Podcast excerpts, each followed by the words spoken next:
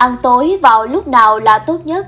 Thưa quý vị, ăn uống để có sức khỏe tốt không chỉ dựa vào thực phẩm nạp vào cơ thể mà còn phụ thuộc vào thời điểm ăn. Một nghiên cứu nhỏ do Viện Sức khỏe Quốc gia Mỹ thực hiện vào năm 2016 cho thấy là đa số người trưởng thành có thói quen ăn uống thất thường. Hơn 50% trong 156 người được khảo sát có thời gian ăn trung bình trên 15 tiếng mỗi ngày. Một số người có thể ngừng ăn lúc 4 giờ chiều, trong khi những số khác vẫn tiếp tục ăn nhẹ vào ban đêm. Do vậy, câu trả lời về thời gian lý tưởng để ăn tối sẽ phụ thuộc vào các mục tiêu liên quan đến sức khỏe cá nhân hoặc là tình trạng y tế, nhưng dưới đây là một số trường hợp cụ thể. Thứ nhất là đối với người muốn giảm cân. Một trong những cách giảm cân phổ biến nhất là giảm tổng lượng calo nạp vào cơ thể và thời gian ăn có vai trò quan trọng để đạt được mục tiêu giảm cân. Nghiên cứu được thực hiện vào năm 2017 cho thấy ăn muộn hơn vào buổi tối, lúc não bắt đầu giải phóng melatonin và chuẩn bị cho giấc ngủ, sẽ làm tăng lượng mỡ trong cơ thể và điều này không phụ thuộc vào loại thực phẩm hay mức độ vận động. Các nghiên cứu khác cũng đồng ý với kết luận ăn muộn hơn có thể làm gián đoạn nhịp sinh học tự nhiên của cơ thể bạn, tăng nguy cơ tăng cân và các vấn đề về sức khỏe.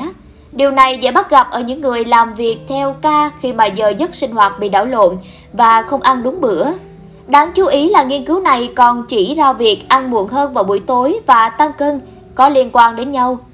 Theo nghiên cứu năm 2013, với những người phụ nữ bị thừa cân béo phì đang áp dụng chế độ ăn kiêng, cùng tiêu thụ một lượng calo, nhưng người nạp nhiều calo vào bữa sáng có thể giảm cân nhiều hơn 2,5 lần so với người ăn vào bữa tối.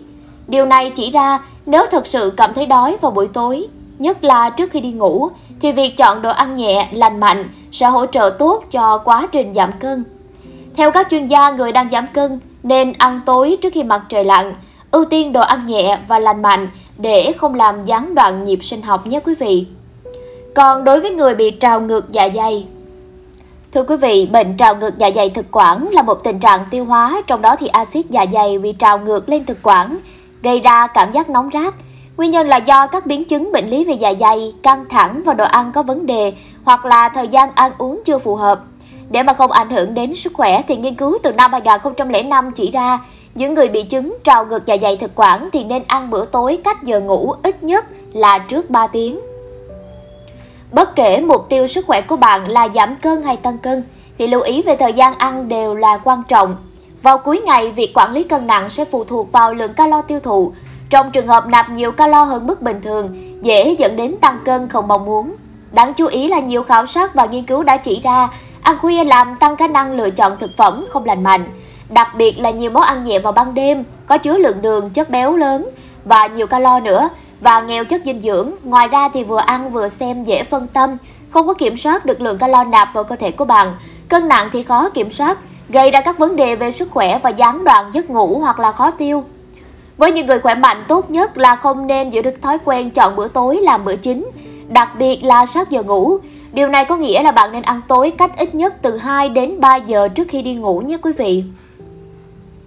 Và nhất là với những người muốn giảm cân, ngăn chặn ăn nhiều hay bị trào ngược dạ dày ban đêm.